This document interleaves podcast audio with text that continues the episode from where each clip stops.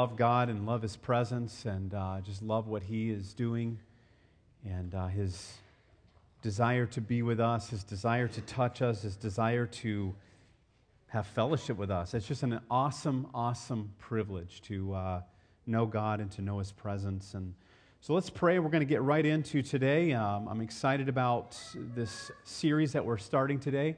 I pray that it will be an encouragement and challenge to you as it has been to me. And uh, so let's, let's pray and uh, open up here. Father, in Jesus' name, Lord, we love you so much. Jesus, I love you. I love how you love us. Lord, I don't ever want to take that for granted how much you do really love us. Lord, more than just words that we say, more than just something that we Jesus loves me, Lord, I pray, God, it would be a true revelation. That we would be convinced of it, Lord God. That we would know your love. I pray, Holy Spirit, that you would come today. That you would be here. Thank you that you are here. Pray that you would illuminate and, and reveal the Word of God to transform our hearts. Lord, if we can go away with just one truth from your word, from one truth from your heart, God, it would be worth it. And I pray, God, that uh, more than just meeting here on this on these Sunday mornings, Lord, for a couple hours, I pray, Lord Jesus, that we would be the church 24 7. That we would live it, that we would reveal it. God, thank you for who you are, and we just honor you this morning in Jesus' name. Amen. Well, I'm starting in this series called Above and Beyond. Um, I'm going to get into in a few minutes why I uh, chose that, but uh, we're going to be on this theme for a little while. I'm not quite sure how long yet, but um, a part of my heart is to call us as followers of Jesus to a place of supernatural courage, strength, and, and bravery in the day and the age that we live in to live above and beyond what we consider normal. I want to make a new normal for myself, for, for all of us as, as believers in Jesus. I was taken to this passage um, in Daniel, this kind of an end times passage um, that, uh, that I came across in preparing for this. And I give you the last part of this, but in, in, in context, Daniel 11 32, it says, And such as do wickedly against the covenant shall he corrupt by flatteries. Okay, that's the King James Version. Really, it's a, it's, it's a uh, prophecy about the Antichrist that will come up on the earth and that he will corrupt by flatteries. And, uh, and then it says this about the end times. But the people that do know their God shall be strong and do exploits. And the people that know their God will be strong and do exploits. Exploits is that, that word, the context of that word is to go above and beyond the call of duty. Recently, I saw um, a Medal of Honor ceremony. You can go to the, ne- the next one. Um, just I'll let you guys look at this guy for a moment. I, I watched this Medal of Honor ceremony um, a few months ago. There was one, I think, this past week. And I don't know if you've ever had the chance to uh, watch a ceremony where they give out this, this medal. This is uh, the top medal that is given to military people. Most of these are given posthumously. In other words, the person died in, in, in, in, a, in an act of bravery or courage, um, giving up their lives for others. But if you've ever seen one of these ceremonies, I've seen a few, I've seen a couple posthumously where they award the family uh, the, the, uh, the Medal of Honor, but it's amazing stories of valor and courage. And I recently saw this guy here. his name is Sergeant First Class Leroy Petry. Did anyone else get to see the Medal of Honor ceremony for this, this, this gentleman? Um, I'm going to tell you a little bit about what happened. He was in Afghanistan and they were, he and his uh, unit were caught in a firefight with, uh, with the Taliban. He was shot several times in his legs, I think in his arms. He was, he was pretty bad off.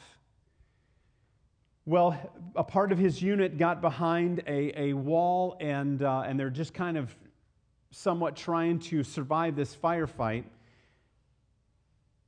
When they are behind this wall, a grenade comes flying over the wall into their group. Now, I don't know about you. If I'm in that situation and I was watching this, you know, as they're talking about what happened, you know, the, the normal tendency is to scatter. But this guy, sh- shot in both legs, he is down on the ground, rolls over to the grenade, picks it up, and as he's throwing it out, it goes off and, and, it, and it, blew, it, it blew his hand off. And that's why he's got that kind of futuristic looking hand now. And I tell you, I, I, was, I was watching this and I was moved spiritually watching this. Just about this act of courage and bravery to go against every instinct of, of, of you know, humanity and, and the, in our human sense, it's, it's survival at all costs. I mean, we're, we're, we're kind of made to survive. And for this guy to go toward that grenade to save his comrades is absolutely astounding. And it, and it struck me in my heart spiritually as well. I mean, I, I love stories of bravery, I love stories of courage. You know, when I was in the Air Force, you know, part of learning history, we get to hear these stories of courage and valor, and it's always touched my heart deeply. But it's interesting is, is what is said of them for this, this, this particular gentleman. And, and you'll recognize these, these, uh, these statements that are made by the president. It says, for acts of courage and valor. You know, Sergeant First Class Leroy Petry went above and beyond the call of duty. Well, when the president made that statement, it hit me right in the heart. And that was where I got the phrase above and beyond. Above and beyond the call of duty. And as I sat there, I, I, I was just thinking, and, and, I, I really was struck spiritually do I live my life for Jesus above and beyond the call of duty? Do I just live with the minimum requirements in mind. Just enough to get through, just enough to maybe get to heaven one day, and hopefully, you know, I just live a good enough life and get to heaven one day, or how do I live my life? Do I live spiritually like this guy lived in the natural? Because again, what makes a person run toward danger in the heat of the moment knowing that they might die?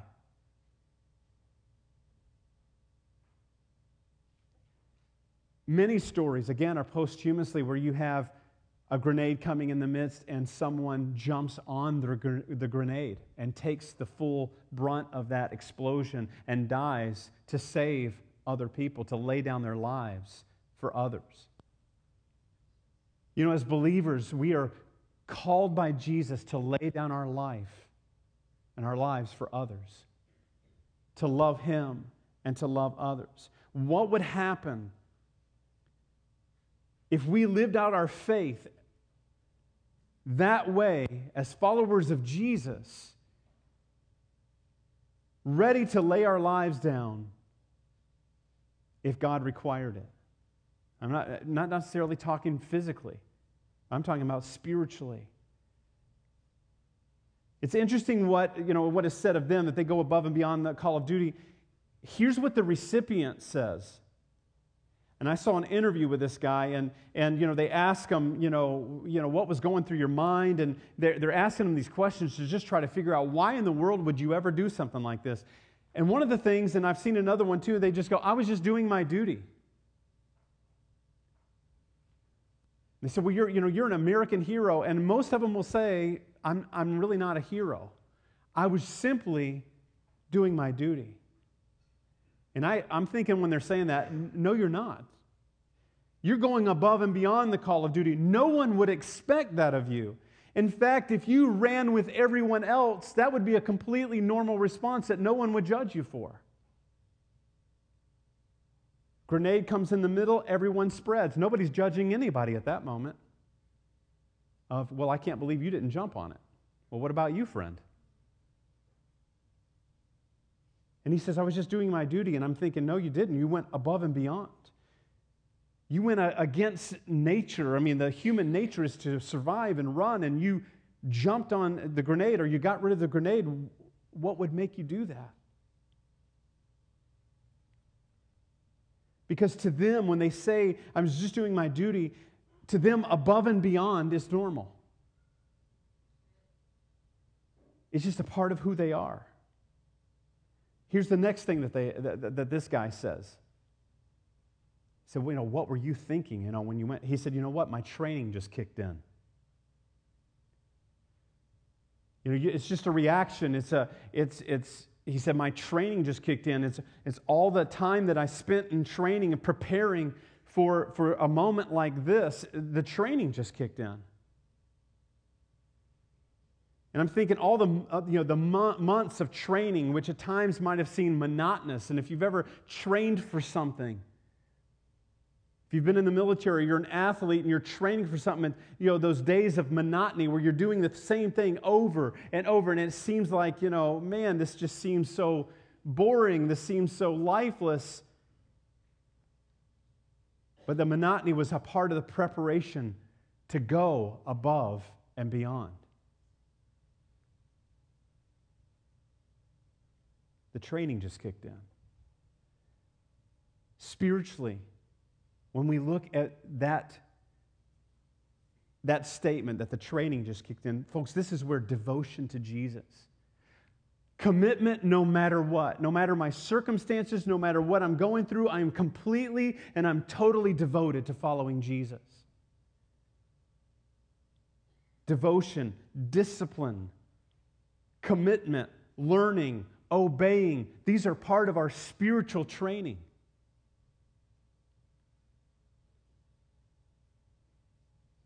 And there's power in training, even sometimes when it doesn't make a lot of sense. There's power in the training, and it prepares us to go above and beyond. The hard work is worth it, and it becomes second nature to who we are. You see, training prepares you for battle. And I know that's an obvious statement, but training prepares you for battle. Have you ever been in a spiritual battle? And it seemed like you know, what is going on? You feel an onslaught of the enemy in your life, and how am I going to get through this? So I'm telling you, folks, devotion, discipline, the training will prepare you for those battles.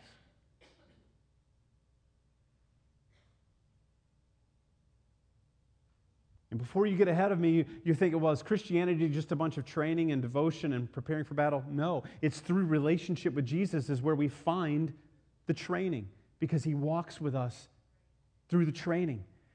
A part of the devotion is relationship with him. A part of the training is relationship with him. But it's reading the word, it's worship, it's prayer, it's devoting yourself to that stuff daily to spend time with him.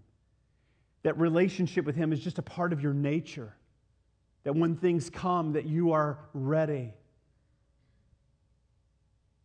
So you don't just wake up one morning and, and become a courageous, valiant soldier. This guy did not do that.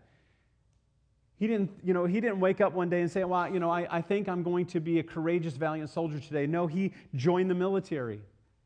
They put him through basic training, which is very intense. He went from basic training to his specialty training, where they prepare him for battle.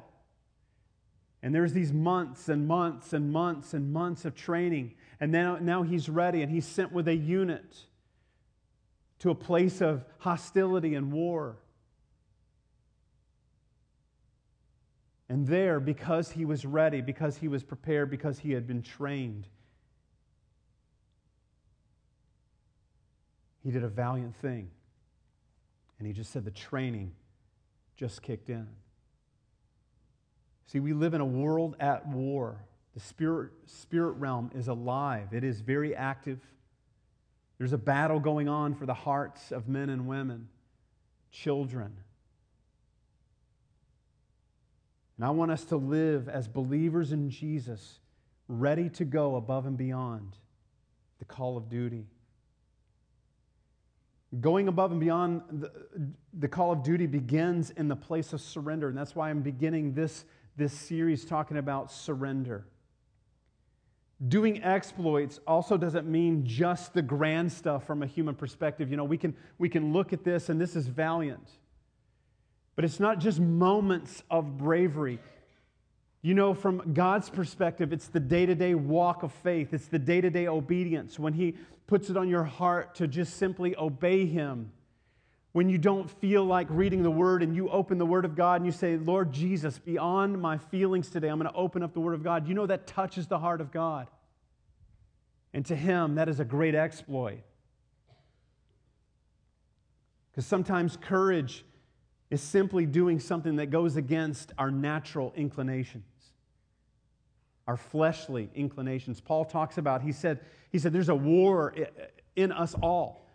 It's the spirit man and the, and the, the flesh man, and, and God doesn't just remove the flesh. We will always forever walk in the flesh, but there's this, there's this war and this battle that rages on inside each one of us. And the spirit man is drawn to spiritual things. Our flesh man is uh, drawn to flesh things. And sometimes valiant uh, courage is born in the place of simply going against the flesh man and saying, I'm going to choose to follow the Spirit of God today. And God looks at that as courage.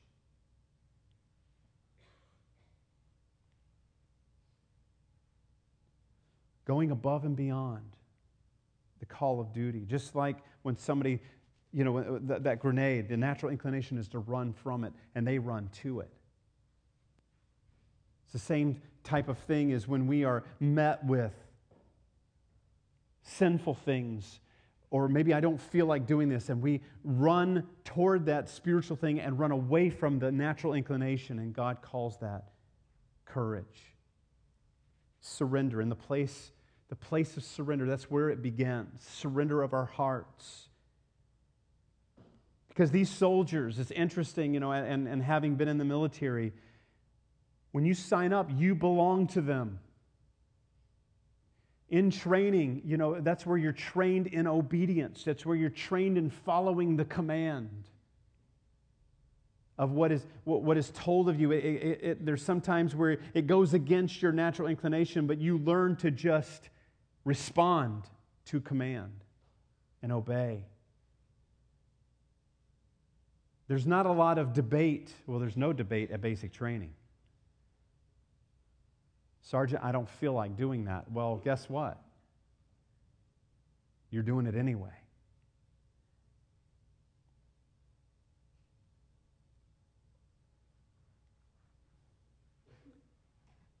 So, place of surrender, giving up our, our heart, giving up our identity to be in Christ. I am not my own. I've been bought with a price, and I belong to Jesus. It begins with surrender. And that's why through this series, I'm going to be talking a lot about going above and beyond in loving others, serving others, in our marriages. We're going to be talking about marriage um, through this series. We're going to be talking about our families. We're going to talk about what it means to obey and to trust. And not just what we consider the big things, but even the day to day, the small acts of obedience. And again, that's where, where it begins the place of surrender. What does it mean to surrender? The definition is this to yield to the power of another, to relinquish.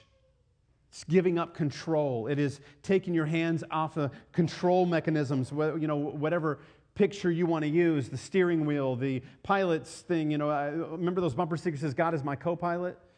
God better be your pilot. I hope he's flying the plane. But it's to yield to the power of another, to relinquish the act of giving up or yielding oneself to another. That's the definition of surrender. And in the place of surrender, you know, when we surrender to Christ and we give our hearts to, you know, it goes against our natural inclination to give up control. Some of us it's harder than others, but we're we're hardwired to be in control. It's a part of the flesh, man, that's in there. We are hardwired to be in control. It's how we're made. And so it's very tough to give that control up, to yield, to relinquish. But to go above and beyond, to, to, to go away from just living out the minimum requirements of following Jesus, we have to come to a place of complete surrender to Jesus Christ. Relinquishing power. Lord, I relinquish control. I'm not going to do it my way, I'm going to do it your way. And again, this is all in the place of relationship with Him. We can't, we can't ever forget that. It's a part of his training, a part of his walking with us, a part of, is a relationship with him. It's not giving up, you're not surrendering to a dictator. You're surrendering to our Father in heaven. Where Paul, if you're tracking along in the one year Bible, we just read about where it says that we've been given the spirit of adoption by where we can cry out, Abba, Father, which means dad. That we have a spirit of adoption on us, that we belong to Him. And see, in the place of love and understanding that, it, it begins with that revelation, it begins to be easier to give up control. That's why so many people that have a hard time with giving up control is they really don't understand the loving relationship that we have in Christ. It begins there. But surrenders, it's, it's saying, I'm not in charge anymore. I'm at your mercy. You have complete control. And that is a, not an easy thing to do. A couple things about surrender. So we're going to go to the next uh, slide there, David. It's the first one. Look at three things about surrender. Number one, surrender and faith go hand in hand. Because see, sometimes we put a we put conditional things on surrender. We don't mind surrendering if we know that everything is going to work out according to how we want it to work out. That really isn't the true definition of surrender, but how many of you are like me and you're guilty of that sometimes? I give up surrender, but uh, here, here, here's me giving up surrender. And uh, could you read through this document? Because that's how I want everything to pan out after this is all over with. We may not say it, but we live it. We want it to work out great for us and how, you know, I'll, I'll give up control, but I, I, need some, I need some assurances here. And that's the place of where we put conditional surrender as opposed to unconditional surrender. The surrender I'm talking about with Christ is unconditional surrender. There are no conditions. We're at His mercy. He's calling the shots, not us. Because see, true surrender, and that's why it's a that's why it goes hand in hand with faith, is that we give up control even though we don't see the big picture like he does. Sometimes we just get a glimpse, sometimes we just get a piece. And that's why it's, it takes great faith to walk in surrender. Is Lord, I don't see the finish line of this current situation that I'm in. I don't understand because I've prayed and, and, and you haven't really responded like I was hoping. But I'm still going to surrender it all to you. The second thing is this surrender and trust go hand in hand. And all of these kind of fit together trust and faith, faith and trust. But surrender and trust go hand in hand. With God, surrender is never forced upon us. God will never force you to surrender. That is one of the gifts that we've been given from the very beginning is free will. He doesn't force us to surrender. He invites us to surrender. It is an invitation from his heart.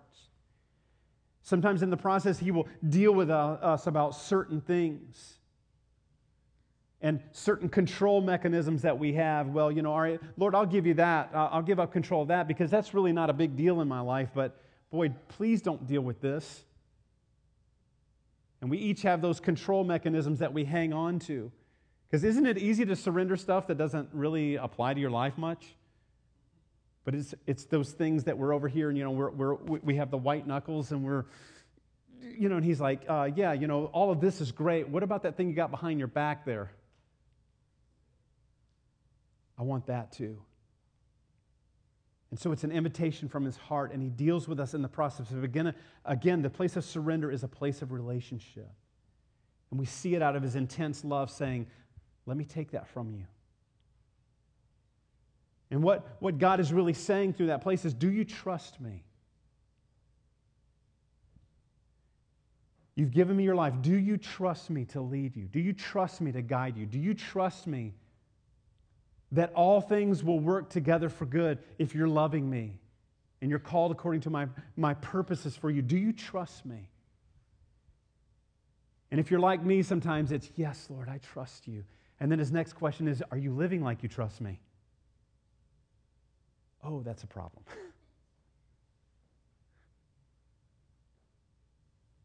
Do you trust me? Do you live like you trust me?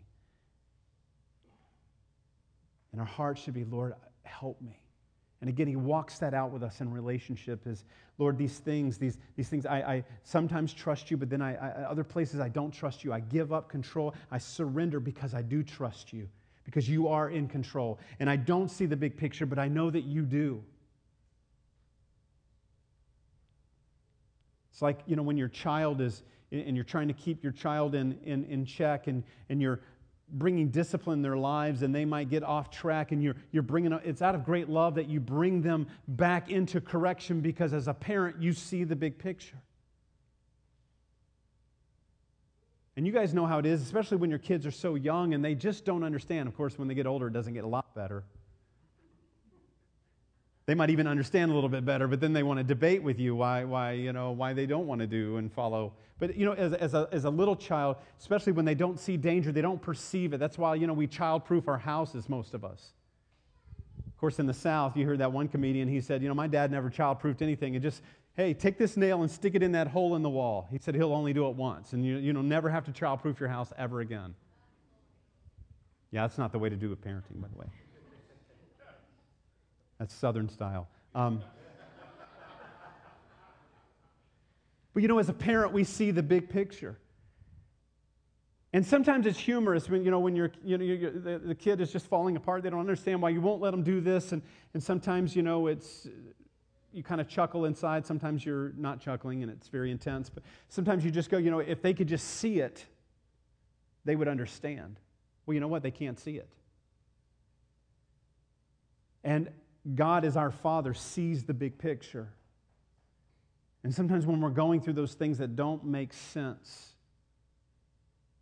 because again, it's easy to surrender, it's easy to trust when we got a good gauge on what's happening. It's in those moments where there's mystery and confusion and we don't really get it, and God's saying, Do you trust me? I, I want my prayer to be like that guy in the Bible, you know, where, where he brought his child to Jesus, and Jesus says, Do you believe that I can make him well? And, and, and you know, the man says, I, I do believe, but help my unbelief. What a great prayer. Lord, I do trust you, but help, help those areas that I don't trust you. I do believe, help my unbelief. Man, you talking about prayers that get Jesus' heart excited for you is when you just humble yourself and you honestly, Lord, I, I believe you, but help my unbelief. I trust you, but I don't get it. Help me. And the third thing is surrender and obedience go hand in hand. Surrender and obedience. I love the old song, Trust and Obey. For there's no other way to be happy in Jesus but to trust and obey. Some of you guys are, you remember singing that song. A lot of truth to that song. Remember when the, the story where Samuel came to Saul and Saul was making great sacrifices and he was, uh, was not supposed to be making the sacrifices. And, and Samuel says this, and we, we, a lot of us are familiar with this passage, but he says, I don't want your sacrifices, I want your obedience. I, am not, I, I, didn't call you to do just the, the grand thing, you know. I called you to obey when I speak. God had spoken, and he didn't trust God. And he was going to take matters into his own hands. And that was one of the reasons why the kingdom was stripped from him. And God said, I don't want your big sacrifice. I, I, I want you to obey the command that you were given. Because obedience is greater than sacrifice. To obey is better than sacrifice. And sometimes we look at that great thing that God wants us to do or that series of works that He wants us to do, and He's called us to good works. But He's simply saying this I want you to obey me every day. When you wake up, let's walk together. By my Spirit, let's walk together and just o- obey when I prompt you, obey when I, when I touch your heart about something. Just obey me. Because, see, obedience is not about feelings or emotions. The Bible rarely talks about feelings, but it does talk a lot about obedience. And again, in that, in that realm of, of you know, the flesh versus the spirit man at war within us, you know, those natural inclinations, you know, we, we are hardwired to control, and we're also, we're dictated by our feelings, aren't we? Well, I'll do this if I feel like it. Or I'm not feeling that. I, I do this if I feel, or if I don't feel, I won't do it. If I don't feel it, I don't believe it. I'll do it if I feel it. And again, we may not be processing in our minds, but that's how we live a lot of the time. Is we are dictated by our emotions and our feelings. But obedience surpasses emotions and feelings. Now, that doesn't mean that God doesn't touch our emotions sometimes. We're, we're, we're created in the image of God. I believe God is emotional. And so don't, don't get me wrong that it's just robotic and it's just methodical. No, it's in a place of relationship, but sometimes he just says, I want you to obey me. And it's not to, and, and sometimes obedience goes against your feelings. Again, when, you, when you're trying to have a daily reading of the word plan for your life, there's some days you're to wake up and guess what? You're not going to feel like it. And again, if you're dictated by your emotions, you go, Well, I'm not feeling it today, so I'm not going to do it. That's those moments of obedience. Some days you feel, man, you open up the Bible and man, it's just like God is downloading to you. His presence is close to you. And man, you bring tears to your eyes. And those, those times are glorious and wonderful. But if you're like me, there's days I get up and it's like crickets are chirping and like, did I just read something? Man, I got to go back. And I'm kind of like, what did that say? And I'm thinking about, you know, things I got to do during the day. Well, I got that meeting and I wonder what I'm going to say to that. Oh, I'm trying to read the, you know, am I the only one in the house? But you do it out of obedience. And God says, man, that touches my heart. More than me drawing near to you and being close to you and you sensing and you open the word and it's just like, you know, honey from heaven and you're, you know, and it's just beautiful. And, and God said, you know, that's sweet and all, but, you know, it's those days when you don't feel like it and you do it anyway. That really touches my heart. Because you're going against your feelings. You're going against that natural inclination. Well, I don't feel like it today. And God said, Will you obey me? Obedience is greater than sacrifice. Look at the great people in the Word of God, where God would call them to something, and it was beyond their they didn't, you're talking about people that didn't feel like doing stuff. Remember God calling Moses? And we, you know, we, we lift Moses up as the hero of faith, and he really is, but there's a great humanity to this guy. Look at the whole story. God says, I'm going to call you to go to Egypt to deliver my people. You know, and this sounds wonderful. I'm calling you as the great deliverer of Israel. Man, that just seems like, and by the way, you're going to be met with the greatest opposition probably that no one else on the earth has ever faced. They're going to hate your guts. Your own people are going to be mad at you. They're going to want to kill you. But I want you to go for it. And I think Moses got it a little bit because, you know, when God first called him, he was thinking of every excuse in the world why he was not the guy. You know, I think he's like, oh, whoa, you know, um, this is not going to be fun and games. Um, I don't speak well. God's like, remove that excuse. You know, who puts, who puts the voice in a human being anyway? It, it, you're, you're only breathing because I'm allowing you to breathe right now, Moses. Well, you know, uh, well, I, I can't do this, I can't do that. And, and God just goes, God got angry with him because he was making excuses of why he couldn't do it. You know, and, and it, it was beyond his emotions or feelings. Moses was saying, God, I don't feel like it. I'm not feeling this, God. God says, I want you to obey me. And notice that God didn't give him all of the details beforehand. You know, just to help him along. And, you know, I'm going to tell you every single detail so that when you, when you get to those places where it's really hard, you'll, you'll look back on me telling you and, you and you'll know what's coming. There was a lot of times where they did not know what was coming. And then Moses taking the Israelites into the wilderness, you know, and they escape, and there's a great victory. But they went right from victory to complaining and grumbling, and they're going around the mountain, going around. They're out there for 40 years. Let me tell you, folks, he didn't, you're not waking up on one of those days going, man, I just feel it. I don't feel it. We got to obey God. What about Abraham, where God called him and says, I want you to pack up all your stuff and I want you to go? Okay, God got anything beyond that? Nope, that's it for right now. When it's time, I'll tell you, but uh, go. Go to a place where I will show you. That was, that was what he was given. That's all the information. How'd you like to have that? Pack up and go. Uh, where am I going? I'm not going to tell you yet. Well, God, I don't feel it. Um, I want you to obey me. Surrender and obedience. God, I trust you. Because that's what God was saying to these people. That's what He says to us. Do you trust me? Do you trust that I have your best interest in mind? Do you trust that I'm going to lead you and guide you? And we can't be dictated by our emotions. I'm going to look at a couple of passages as I kind of wind down here. Verses from John chapter 15. If you want to turn there, you can.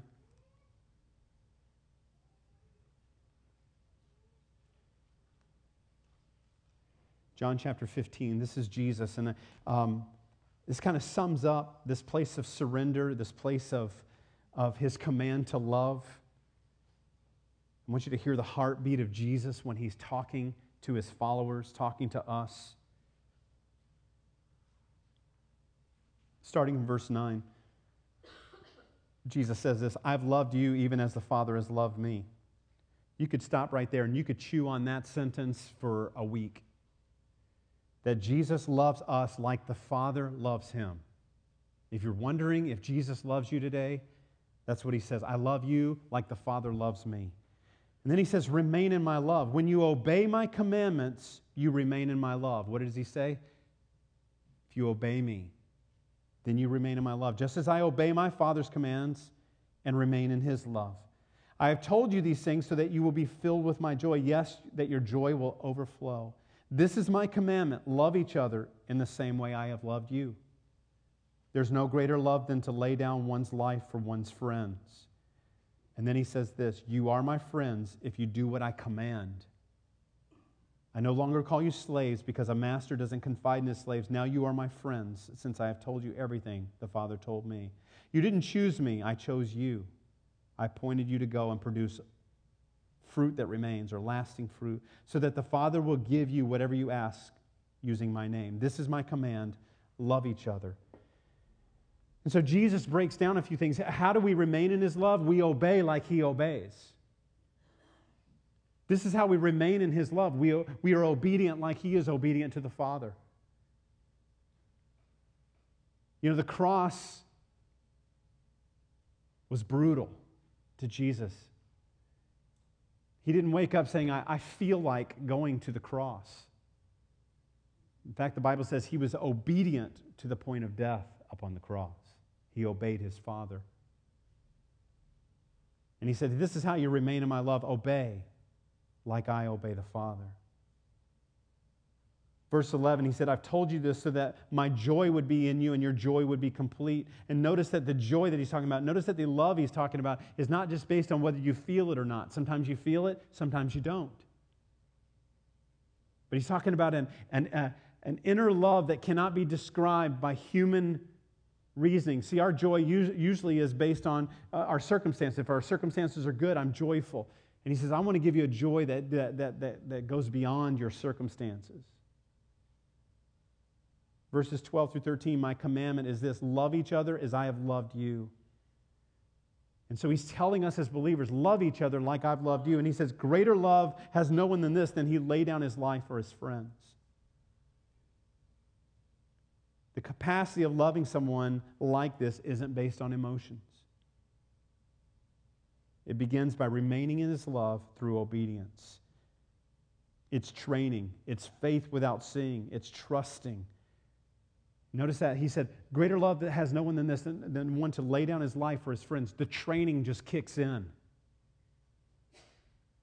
It's already in there. Soldiers that do courageous things already have courage inside them. The situation and circumstance just squeezes out what's already in there. They respond because it's already there. And Jesus says, If you obey me and you walk with me, my love will be so great into you, you will, it will just pour out. When you get into situations, you will lay your life down for others. You will serve others. You will, you will give of yourself to others. It will just be in you. Because when we get squeezed, what comes out? And that's a good question to ask. Lord, when I get squeezed, when things aren't going my way, what comes out? What comes pouring from you verbally? What comes pouring out of your life? And then he says this You are my friends, Jesus says, if you do what I command.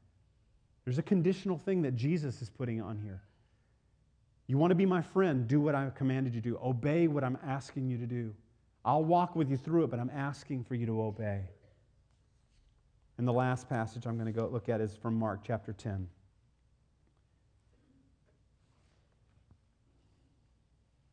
It's one of my favorite people in the New Testament to talk about because it says so much about who we are, and it, it convicts me every time I read it. But it's Jesus' encounter with this rich young ruler in the place of surrender. I want you to look at what Jesus is trying to convey to this guy. Mark 10 17. Um, as Jesus started out on his way to Jerusalem, a man came running up to him and knelt down and he asked this Good teacher, what must I do to inherit eternal life? It's a great question question that all of us have at one time or another. Or, God, what do you want me to do? What's your plan and purpose for my life? Jesus says this Why do you call me good? Only God is truly good. But to answer your question, you know the commandments. You must not murder. You must not commit adultery. You must not steal. You must not testify falsely. You must not cheat anyone. Honor your father and mother. Jesus gives him the commandments, Jesus gives him the rules. Teacher, the man replied, I've obeyed all these commandments since I was young. So then it makes you wonder what is he talking to Jesus about if he's followed the rules? Because, folks, let me, just, let me just say to you right now it's not about following rules. Looking at the man, Jesus felt genuine love for him. I love that. There's still one thing you haven't done, he said. Go and sell all your possessions, give, it to, give the money to the poor, and you will have treasures in heaven. Then come follow me. At this, the man's face fell, and he went away very sad, for he had many possessions.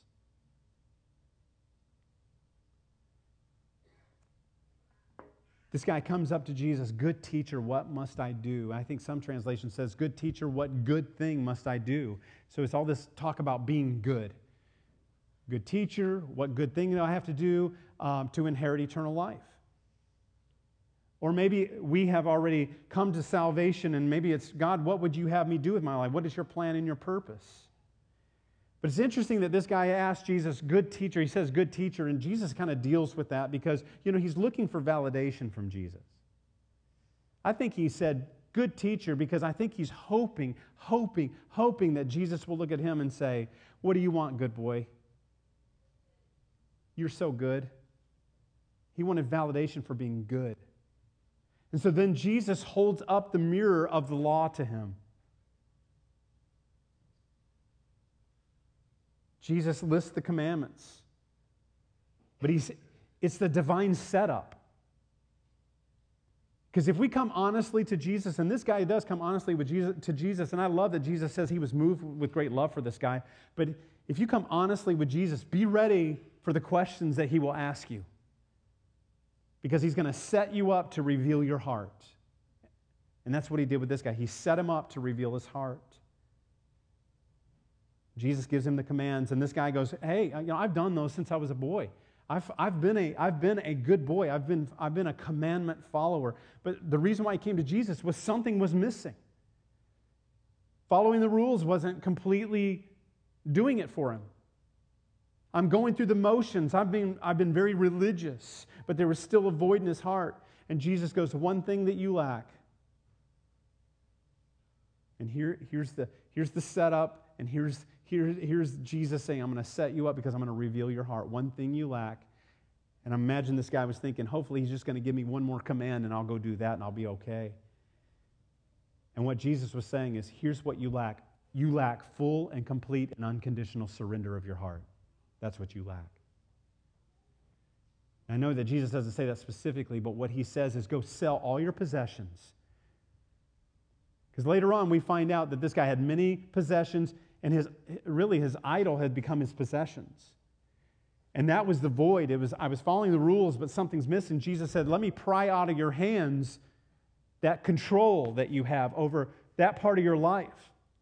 Go sell all your possessions, give it to the poor, and come follow me.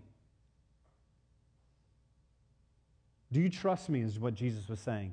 Will you unconditionally surrender to me? Do you want real joy? Do you want real com- contentment in your life? Then come follow me. Surrender. Do you trust me?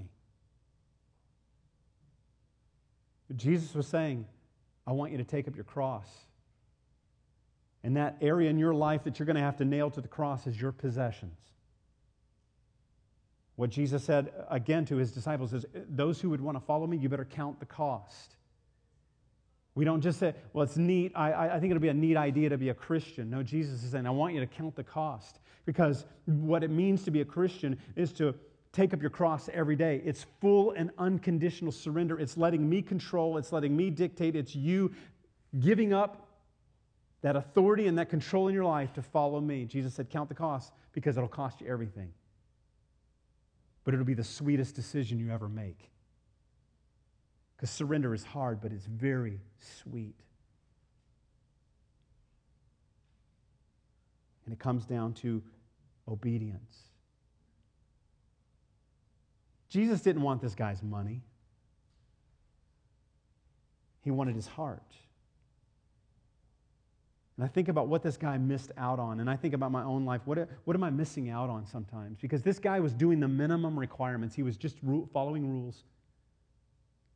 And Jesus is saying, I'm inviting you to something so incredible. I'm inviting you to go above and beyond what you thought or, or, or could imagine in following me. This will be the greatest adventure of your life, but it'll be the sweetest adventure of your life. But you got to let me have control of your life.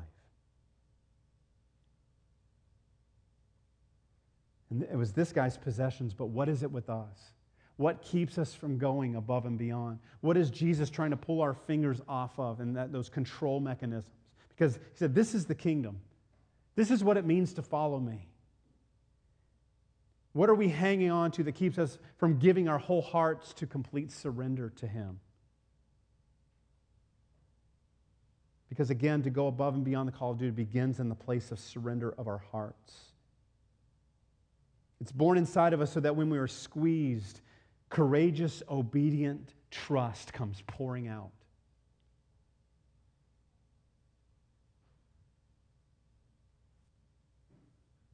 And when we walk in that place of surrender, then we have the capacity to love like He loves, obey like He obeys, and to lay our lives down for others, because that's what we're called to do. But it can only happen when we're in training, the day to day walk prayer, worship, the Word of God, getting to know Him in spite of my circumstances, and having His life manifested in and through me every day. And it's an everyday walk. Lord, I give you control today. I surrender today. Lord, I give you control and I surrender today. Because as I close, I want to talk about Jesus, that He went above and beyond for us. And that is the greatest joy that he demonstrated his love. That, that place of sin, when we choose to go our own way and we're choosing to do our own thing, and the enemy has thrown these grenades into our lives to try to kill and steal and destroy, because that's what Jesus said. He said, You know, you have an enemy out there and he wants to kill you, he wants to steal from you, and he wants to destroy your life. And he has thrown these grenades at us. And Jesus, in an act of greatest courage and bravery ever known to mankind, for each of us jumped on that grenade. And more than just removing his hand, he gave up his life for us. That when the enemy tried to destroy us, Jesus threw his life down for us and he gave it up. And he went above and beyond anything that we could imagine. He gave his life for us. What do you need to surrender today? Do you need to surrender your heart in a fresh way today? Do you need to surrender something that keeps you from giving your heart to Him? I encourage you, don't, don't wait, don't put it off. Today is a good day. Let's pray. Jesus, we are humbled, we are honored, and we, we just are in awe of who you are.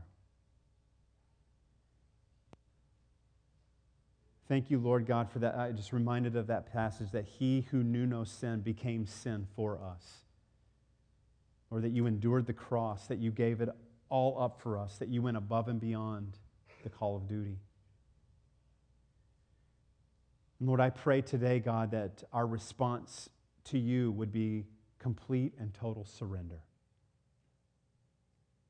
Lord, I pray for each person in this room, Lord, that whatever part of their heart, God, and maybe it's that they just need to, uh, in a fresh way, Lord, give their hearts and their lives back to you in that place of surrender, to, to give up control. And if that's you today, I, I'm just going to have you lift your hand because I just want to pray for you. Just want to come to a place of complete surrender in a fresh way. Thank you for those hands. Thanks. Just going to pray for those. Will you agree with me in prayer? God, thank you, Lord Jesus, for that response to you. I pray for those that, that raise their hands. Thank you for their lives. God, thank you for the response toward you. I pray, Lord Jesus, that you would draw near, that you would touch them, Lord. And Lord, even as they wake up tomorrow, that they would be encouraged to walk it out, Lord, in faith and trust and obedience to you. And I want to pray for you today. If there's something, if there's something in your life that has become, you know, that, and, and God maybe pinpointed it today as I was speaking, that there was, there's something in his life that he is, that he was wanting to highlight and saying that, you know, that's been a control mechanism for you, and you've not totally surrendered that to me. You know, it can be possessions, it can be, you know, where your, where your trust is in the wrong thing, it can be a relationship, it can be a number of things. But if God pinpointed that today, I want you to raise your hand because I want to pray for you as well. Thank you. Let's just lift that up to the Lord. Lord Jesus, uh, my hand is up on that one, Lord. Uh, I pray, God, that you would help us. Help us as your people. Help us as your children to walk this out every day. Lord, forgive us when we go to the place of control. Because, Lord, really, it, it, it is a place of saying, I, I, don't trust God in that area. I don't trust Him. I, and Lord, we, we want to trust you. We want to we want to believe, Lord God, help our unbelief. And so, Lord, today, just in, a, in an act of obedience, we give you those things that we have failed to trust. We say, God, help us, help our hearts, help us to walk obediently before you. God, we love you today and we thank you again for who you are. And Lord, we give you our lives in Jesus' name. Amen. If you